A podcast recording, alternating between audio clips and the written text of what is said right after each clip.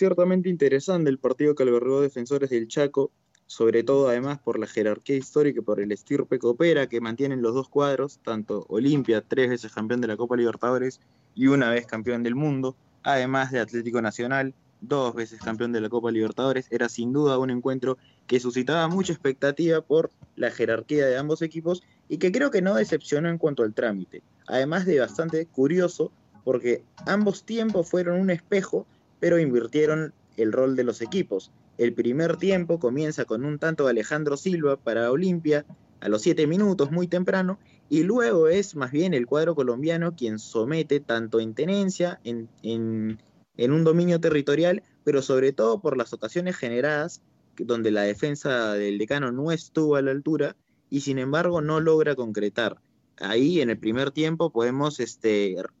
destacar sobre todo que Alejandro Restrepo de T.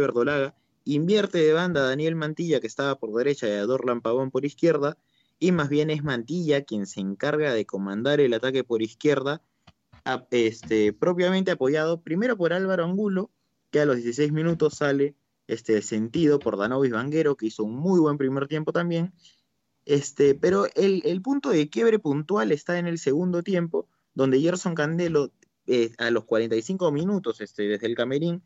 se tiene que ser reemplazado, era el jugador con más proyección ofensiva, pese a su condición de lateral derecho, e ingresa Jaime Palacios, que no es proporcional el ataque que mantiene, es un lateral de un perfil mucho más defensivo, y no era propiamente lo que necesitaba el cuadro de Atlético Nacional, que si bien estaba mejor este, en el presente que Olimpia,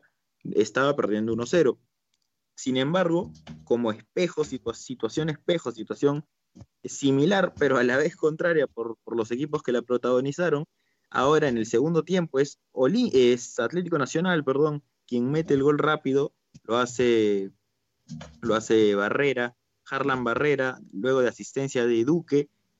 prácticamente a los segundos de haber iniciado, y luego es Olimpia quien se adueña de la pelota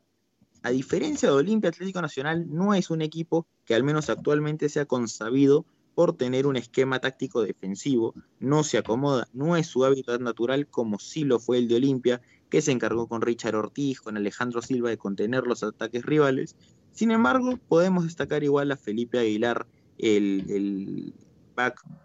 con jerarquía, con experiencia central, pero igual la arremetida de las ofensivas este, del decano fueron muy superiores, tanto para que eh, Fernando Cardoso, que había entrado por Silva al minuto 72, marque al 81 tras un notable disparo que si bien desviado por Walter González, termina yendo al ángulo, por lo que fue un golazo, y al minuto 92, cuando se pretendía, bueno,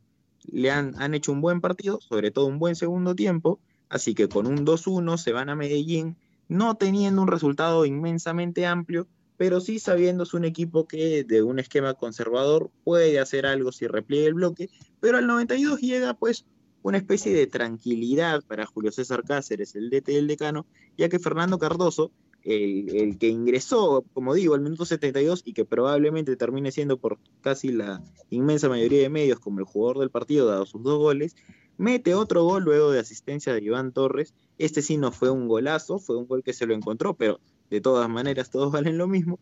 y termina pues alargando la diferencia para el 3-1, que si bien deja la llave a la expectativa, porque como me comentabas, ya no hay diferencia de gol, pero igual solo hay dos goles, este, ya no hay gol de visitante me refiero, pero solo hay dos goles de diferencia, termina siendo un partido que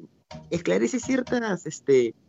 no esclarece cierta, cierta certeza, es más bien eh, una incertidumbre constante de cómo se va a plantear en Medellín ¿Jugará Atlético Nacional con el poderío ofensivo que mantuvo en el primer tiempo o será más bien el sometimiento físico y eh, el, ataque en bloque de Olimpia que mantuvo en el segundo tiempo lo que salga a relucir? Entonces yo creo que va a ser bastante interesante el partido y además hay que consultar a las fuentes oficiales, probablemente nosotros lo informemos luego, sobre si Álvaro Angulo y Gerson Candelo se encuentran bien de, en estado físico, ya que se vio a Álvaro Angulo, el lateral izquierdo, con una especie de este, contención en la pierna derecha por el choque que había sentido. Además de que Gerson Candelo propiamente no regresó al campo, por lo que eso se tiene que estar viendo en los próximos minutos.